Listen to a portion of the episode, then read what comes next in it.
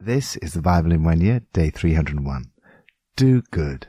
There's some people in our church community who never seem to stop doing good. Whenever I see them, they're serving or washing up, praying for someone, encouraging others, offering to take food to the sick, or doing some other kind act. They give generously to the work of the church. They do all these things with such grace and enthusiasm. I'm always encouraged and challenged by their example. They never seem to tire of doing good. In our society, the term do-gooder has become pejorative. It's used as an insult. But doing good should not be seen in this way. Jesus went around doing good. St. Paul writes to Titus, remind the people to be ready to do whatever is good.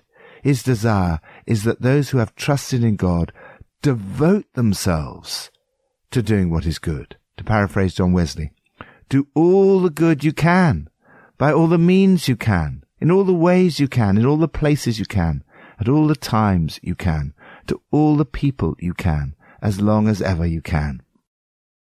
Psalm 119. I hate double-minded people, but I love your law. You are my refuge and my shield. I have put my hope in your word. Away from me, you evildoers that I may keep the commands of my God. Sustain me, my God, according to your promise, and I will live. Do not let my hopes be dashed. Uphold me, and I will be delivered. I will always have regard for your decrees. You reject all who stray from your decrees, for their delusions come to nothing. All the wicked of the earth you discard like dross. Therefore I love your statutes. My flesh trembles in fear of you. I stand in awe of your laws. Do good, not evil. The opposite of doing good is doing evil. The psalmist is determined to do good. That's why he says, Away from me, you evildoers. The evildoers are double-minded. They stray from God's decrees and are deceitful. Choose to avoid evil and do good. Love God's words. God is your refuge and shield. Put your hope in His word. I'll give total allegiance to your definitions of life.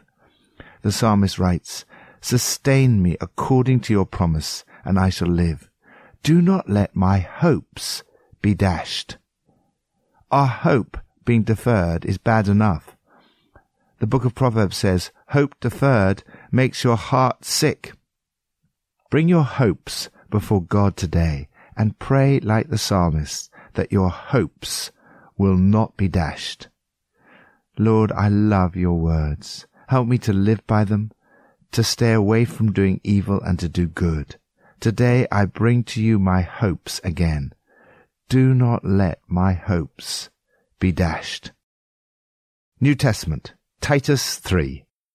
Remind the people to be subject to rulers and authorities to be obedient, to be ready to do whatever is good, to slander no one, to be peaceable and considerate, and always to be gentle towards everyone. At one time, we too were foolish, disobedient, deceived and enslaved by all kinds of passions and pleasures. We lived in malice and envy, being hated and hating one another. But when the kindness and love of God our Saviour appeared, he saved us, not because of righteous things we had done, but because of His mercy. He saved us through the washing of rebirth and renewal by the Holy Spirit, whom He poured out on us generously through Jesus Christ our Saviour, so that having been justified by His grace, we might become heirs having the hope of eternal life. This is a trustworthy saying. And I want you to stress these things so that those who have trusted in God may be careful to devote themselves to doing what is good. These things are excellent and profitable for everyone. But avoid foolish controversies and genealogies, and arguments and quarrels about the law, because these are unprofitable and useless. Warn a divisive person once, and then warn them a second time. After that, have nothing to do with them. You may be sure that such people are warped and sinful. They are self-condemned. As soon as I send Artemas or Tychicus to you, Do your best to come to me at Nicopolis, because I have decided to winter there. Do everything you can to help Zenas the lawyer and Apollos on their way, and see that they have everything they need. Our people must learn to devote themselves to doing what is good in order to provide for urgent needs and not live unproductive lives. Everyone with me sends you greetings. Greet those who love us in the faith. Grace be with you all. Always be ready to do good. There's such a striking contrast between Paul's life before he experienced a relationship with Jesus Christ and his life afterwards. And I can relate to this in my own experience. Paul writes, We too were foolish, disobedient, deceived, and enslaved by all kinds of passions and pleasures. We lived in malice and envy, being hated and hating one another. However, Jesus utterly transforms us. When the kindness and love of God our Saviour appeared, He saved us, not because of righteous things we had done, but because of His mercy.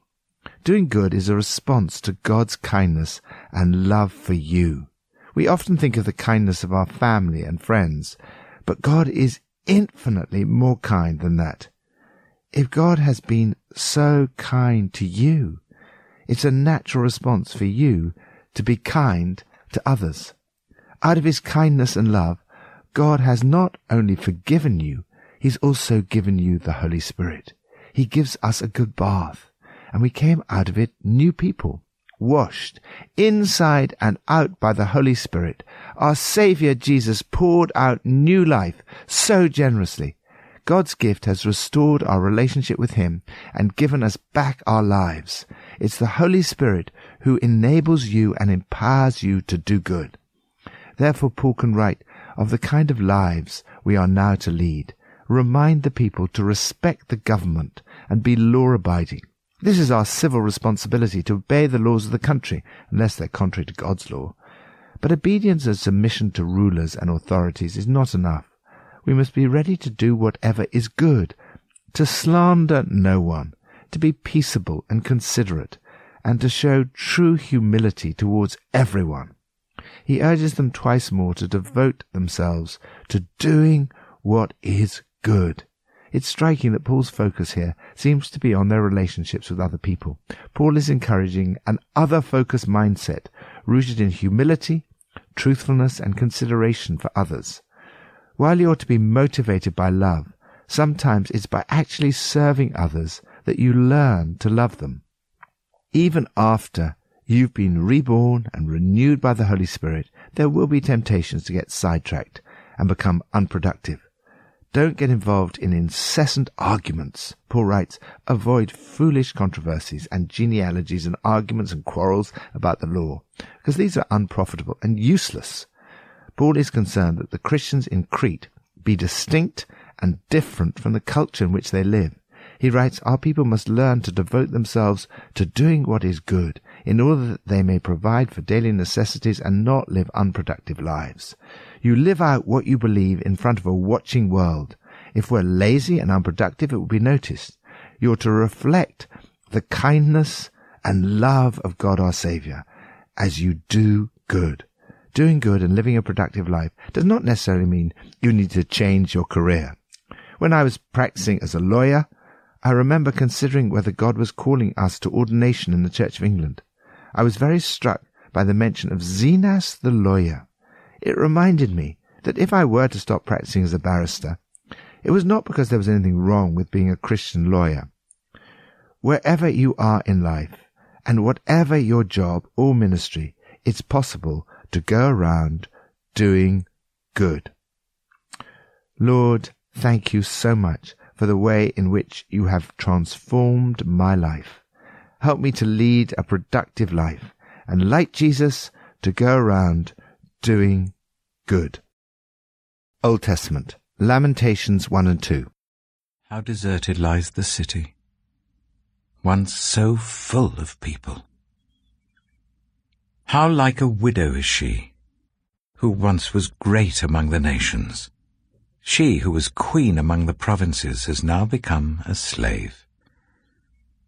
Bitterly she weeps at night, tears are on her cheeks. Among all her lovers there is no one to comfort her. All her friends have betrayed her. They have become her enemies. After affliction and harsh labor, Judah has gone into exile. She dwells among the nations. She finds no resting place. All who pursue her have overtaken her in the midst of her distress. The roads to Zion mourn, for no one comes to her appointed festivals. All her gateways are desolate, her priests groan, her young women grieve, and she is in bitter anguish.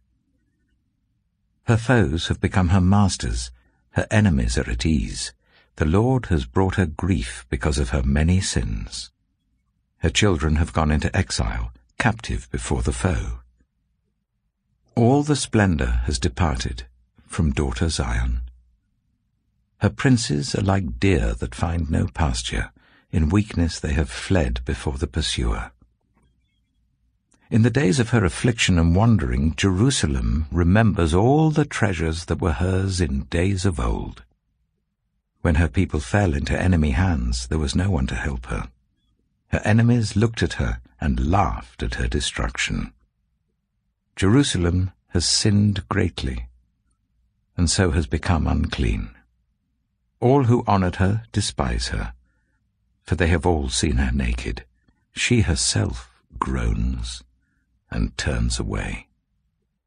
Her filthiness clung to her skirts. She did not consider her future. Her fall was astounding. There was none to comfort her. Look, Lord, on my affliction, for the enemy has triumphed. The enemy laid hands on all her treasures. She saw pagan nations enter her sanctuary, those you had forbidden to enter your assembly. All her people groan as they search for bread. They barter their treasures for food to keep themselves alive. Look, Lord, and consider, for I am despised. Is it nothing to you, all who pass by? Look around and see. Is any suffering like my suffering that was inflicted on me, that the Lord brought on me in the day of his fierce anger? From on high he sent fire, sent it down into my bones. He spread a net for my feet and turned me back. He made me desolate, faint all the day long. My sins have been bound into a yoke. By his hands they were woven together. They have been hung on my neck, and the Lord has sapped my strength. He has given me into the hands of those I cannot withstand. The Lord has rejected all the warriors in my midst. He has summoned an army against me to crush my young men. In his winepress the Lord has trampled virgin daughter Judah. This is why I weep, and my eyes overflow with tears. No one is near to comfort me, no one to restore my spirit. My children are destitute because the enemy has prevailed. Zion stretches out her hands, but there is no one to comfort her. The Lord has decreed for Jacob that his neighbors become his foes. Jerusalem has become an unclean thing among them. The Lord is righteous Yet I rebelled against his command. Listen, all you peoples, look on my suffering. My young men and young women have gone into exile. I called to my allies, but they betrayed me. My priests and my elders perished in the city while they searched for food to keep themselves alive. See, Lord, how distressed I am. I am in torment within, and in my heart I am disturbed, for I have been most rebellious. Outside the sword bereaves, Inside, there is only death. People have heard my groaning, but there is no one to comfort me. All my enemies have heard of my distress. They rejoice at what you have done. May you bring the day you have announced, so that they may become like me. Let all their wickedness come before you. Deal with them as you have dealt with me because of all my sins. My groans are many, and my heart is faint. Lamentations chapter 2 How the Lord has covered daughter Zion with the cloud of his anger. He has hurled down the splendor of Israel from heaven to earth. He has not remembered his footstool in the day of his anger. Without pity the Lord has swallowed up all the dwellings of Jacob. In his wrath he has torn down the strongholds of daughter Judah. He has brought her kingdom and its princes down to the ground in dishonor. In fierce anger he has cut off every horn of Israel. He has withdrawn his right hand at the approach of the enemy. He has burned in Jacob like a flaming fire that consumes everything around it. Like an enemy he has strung his bow. His right hand is ready. Like a foe he has slain all who are pleasing to the eye. He has poured out his wrath like fire on the tent of daughter Zion. The Lord is like an enemy. He has swallowed up Israel. He has swallowed up all her palaces and destroyed her strongholds. He has multiplied mourning and lamentation for daughter Judah. He has laid waste his dwelling like a garden. He has destroyed his place of meeting. The Lord has made Zion forget her appointed festivals and her Sabbaths. In his fierce anger he has spurned both king and priest. Stay close to the one who went around doing good. To be human is to suffer. No one gets an exemption. Lamentations keeps company with the extensive biblical witness that gives dignity to suffering by insisting that God enters our suffering and is companion to our suffering, writes Eugene Peterson in his introduction to the Book of Lamentations. The book, as the name suggests, focuses on the sorrow, sadness, grief, pain, loss, and tragedy that the people of God experienced during the exile. Our circumstances may be different, but our suffering is just as real. The writer laments how the once great nation of Israel has gone into exile because of her many sins. She's stuck between a rock and a hard place, lost everything, massacres in the streets, starvation in the houses. As we read today's passage, there seems to be very little hope. It's all about judgment and suffering. The writer says, Is any suffering like my suffering? This is often how we feel when going through difficulties and trials. He writes, My sins have been bound into a yoke. By his hands they were woven together. They've come upon my neck, and the Lord has sapped my strength. He's handed me over to those I cannot withstand. The picture is of his sins being like a great heavy yoke around his neck, weighing him down. He's weary and burdened by them. This is the experience of exile, judgment, and immense suffering. The physical exile lasted approximately 70 years, but there was a sense in which the spiritual experience of exile continued. Thank God that Jesus came to announce that the exile was well and truly over, that you need no longer go around weary and burdened by sins. Jesus said, Come to me, all you who are weary and burdened, and I will give you rest. Take my yoke upon you and learn from me, for I am gentle and humble in heart, and you will find rest for your souls. For my yoke is easy and my burden is light. This is the secret of doing good. Stay close to the one who went around doing good. Hand over your burdens to Jesus and receive his rest. Take his yoke upon you as you learn from him, from his gentle, humble heart, because he is the source of doing good. Thank you, my Lord and my Saviour, that you take the yoke of sin from me and remove its heavy burden. Thank you that when I'm yoked to you, my yoke is easy and my burden is light. Help me today to stay close to you, to minister in the power of your Holy Spirit, and like you, to go around doing good. Pippa adds, Titus 3 verse 14 says, Our people must not live unproductive lives. I wonder what God thinks is productive in our lives.